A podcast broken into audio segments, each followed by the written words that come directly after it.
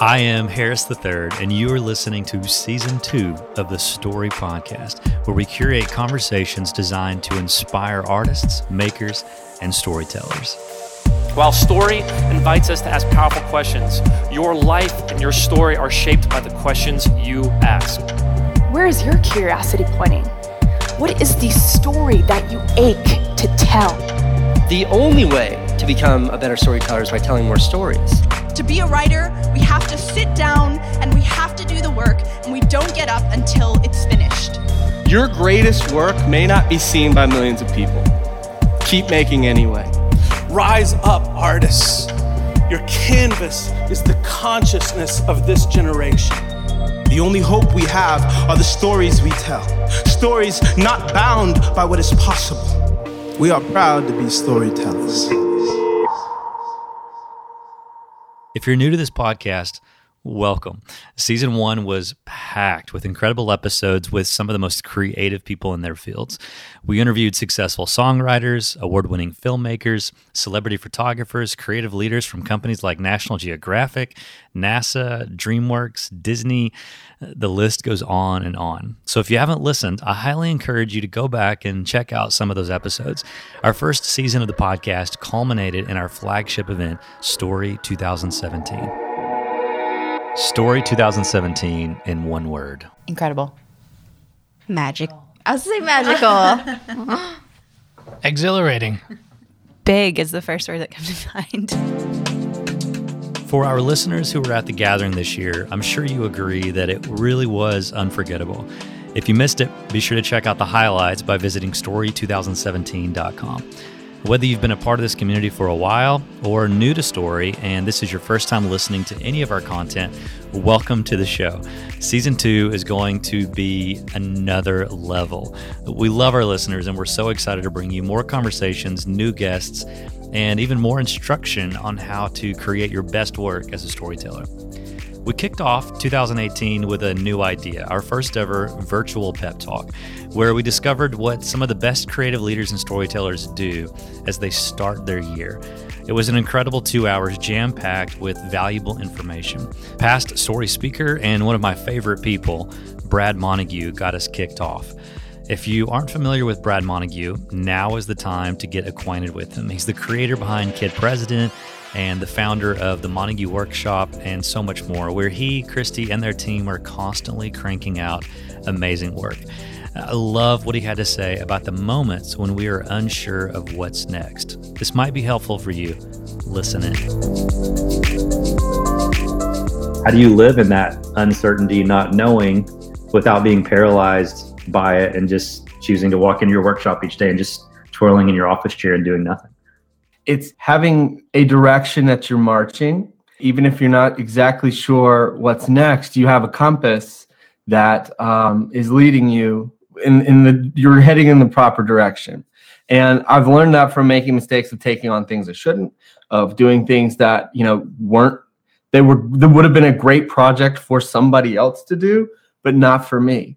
And um, and the more and more I'm learning to tune into, okay, this is what I'm supposed to make, not somebody else, then that's what fires me up. The ones that will endure. You think about the people you look up to that have done amazing work. It's because it, it, it wasn't certain. It, they didn't know they would succeed. They didn't know it would. They did the brave thing. So um, when you do that, that's the work that will endure. And some of your best work will be your bravest work, and it will be things not necessarily that you went into battle uh, and risked your life. Uh, it will be more that you risked your heart, your vulnerability. You you were brave and you put it out there, and that's what will endure. It's because I, have been learning over the last bit that um, what comes from the heart goes to the heart. Uh, that your heart is going to imagine things your head never could. When you truly nurture your your heart, your soul. That's where the good stuff happens. That's where greatness comes out. Um, some of my favorite pieces of music, pieces of literature, architecture, anything that you can see this truly came from someone's heart.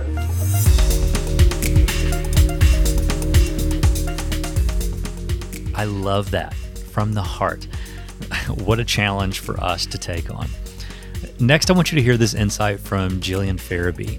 She's a creative guru who has a ton of experience working with artists for 12 years at Cirque du Soleil and then moving on to start her own creative agency. She gave an incredible presentation at Story 2017 about facing fear in the creative process, but I love what she had to say about the act of commitment during our virtual pep talk.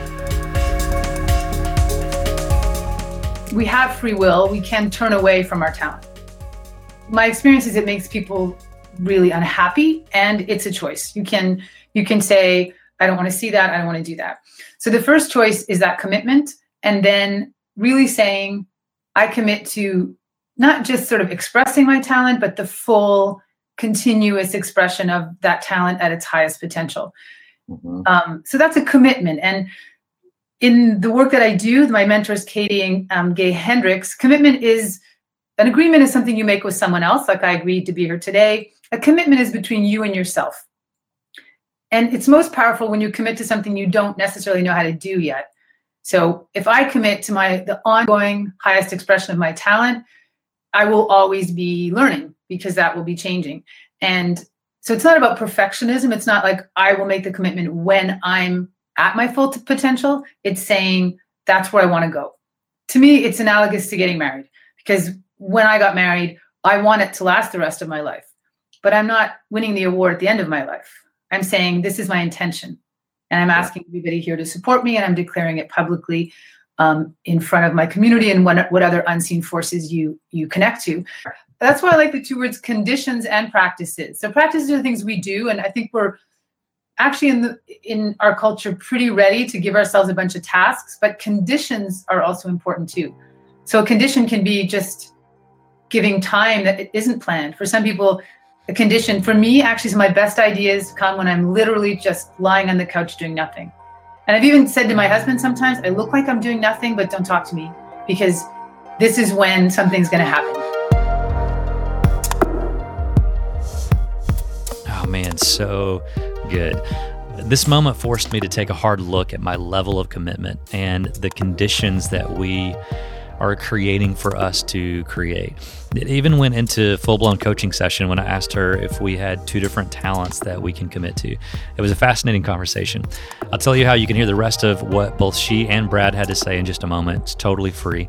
But before we get there, I want to wrap this first short episode of season two up with a brief insight from my good friend, executive coach, and author, Jason Jaggard. We talked about the importance of having a vision for the year and the role that your community should play in your life and work.